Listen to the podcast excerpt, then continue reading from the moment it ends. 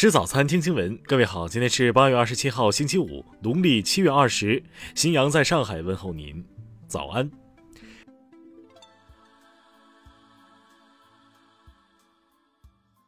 首先来关注头条消息。近日，成都崇州市警方在一村民经营的苗圃内挖出一具男性尸体，警方很快带走了经营苗圃的夫妇韩某和吴某。据韩某父母透露，死者身份不明。韩某性格有些古怪，不喜欢与人交往，与父母交流不多。夫妇两人此前分合多次，现在种花卖花，生意不错。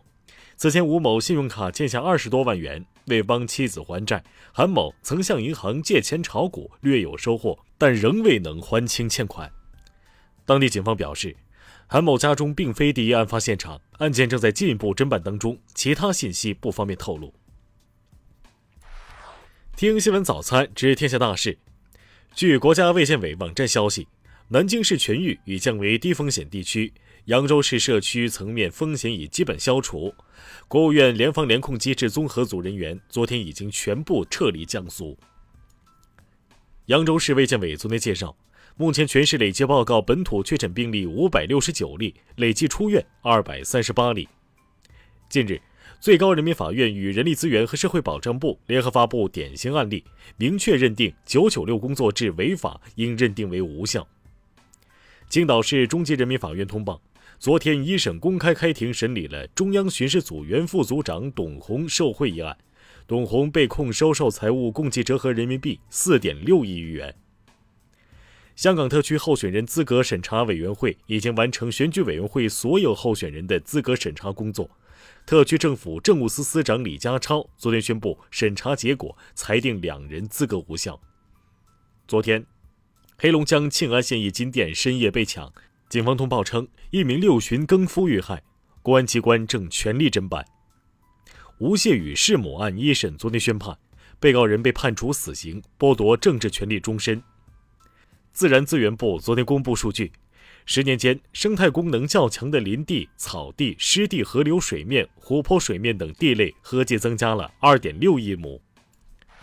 下面来关注国际方面，日本政府和东京电力公司核污水排海方式最终确定，计划修建一条从福岛核电站通往近海的海底隧道，将核污水引流至距海岸1公里的近海排放。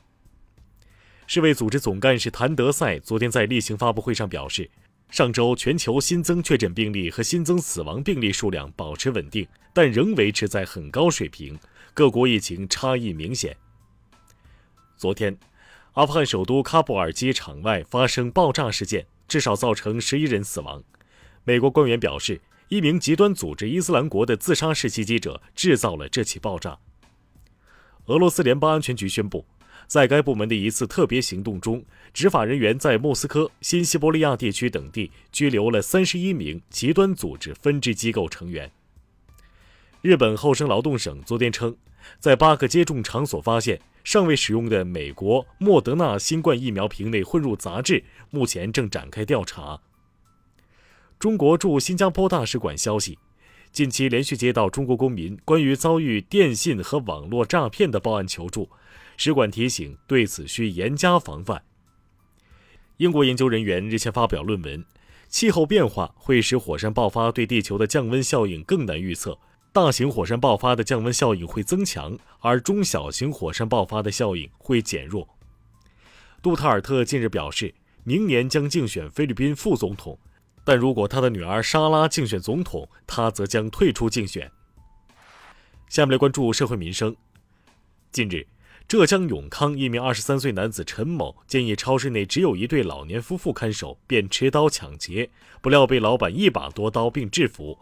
网友赞叹称，大爷永远是大爷。近日，杭州一名女子自4楼坠落，幸亏有路人拉起的帆布将她接住，该女子锁骨骨折，没有生命危险。一名施救者被弹出几米远，手臂受伤。女子为何坠楼，警方仍在调查中，初步排除刑案可能。湖南卫视主持人钱锋被诉性侵一事又有新进展，昨天当事人的律师又向警方提交了材料，但未透露材料的具体内容。呼伦贝尔市警方消息，扎兰屯市发生一起重大刑事案件， 63岁男子梁田福有重大作案嫌疑，警方悬赏2万元缉拿。安徽一家马戏团的负责人李某违规出售一头死亡的狮子尸体，5名参与者因危害珍贵濒危野生动物罪，分别被法院判处8个月至5年6个月不等的有期徒刑。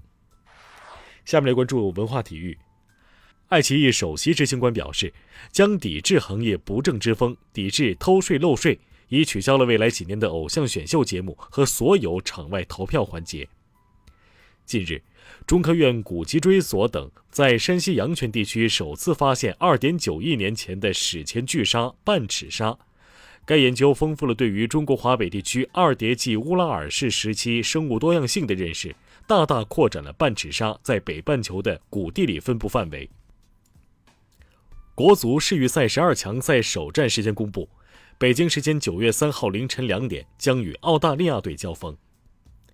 昨天凌晨，欧冠附加赛结束，32支参赛队产生，今日抽签分组。以上就是今天新闻早餐的全部内容。如果您觉得节目不错，请点击再看按钮。咱们明天不见不散。